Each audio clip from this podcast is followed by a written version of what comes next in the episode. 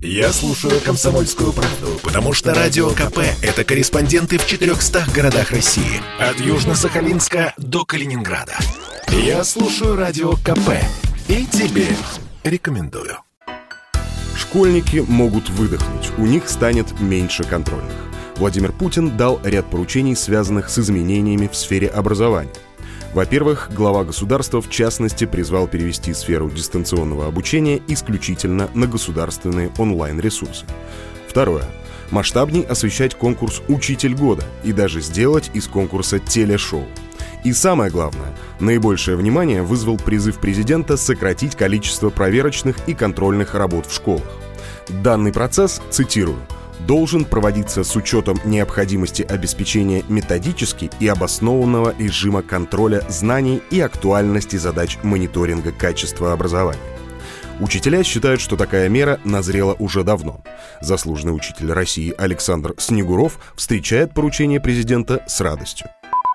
Всегда на инициативе президента я отношусь большой степенью приязни и поддерживаю ее, как давно назревшую. Проверочные, эти ВПР, диагностики, срезовые, как их только не назови, просто уже замучили и детей, и педагогов, и родителей. То есть школа стала превращаться в контролирующий, проверяющий орган, а не обучающий. И, в общем-то, эти работы стандартизированы.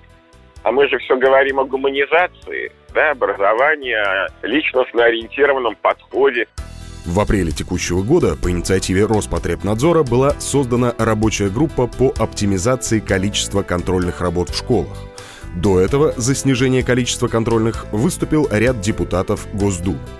В результате исследования ведомство должно было выработать общий регламент для российских школ, чтобы ограничить количество контрольных и снизить нагрузку на учеников и учителей, а также снять обеспокоенность с родителей. За учебный процесс и за снижение количества контрольных работ высказываются мамы и папы.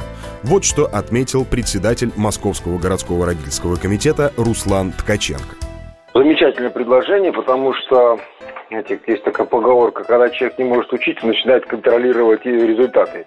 У нас есть, допустим, класс а, ВПРов, это всероссийские проверочные работы, которые изначально были задуманы для проверки системы образования. Но почему-то на местах приняли это как э, оценку работы не учителей, а учеников. То есть за ВПР стали ставить оценки в журнал, дневник и так далее. Качественные оценки, которые идут потом в какие-то документы в аттестации, их должно быть как можно меньше, потому что они итоговые. Помимо сокращения количества контрольных, Владимир Путин поручил исключить из законодательства термин «образовательная услуга».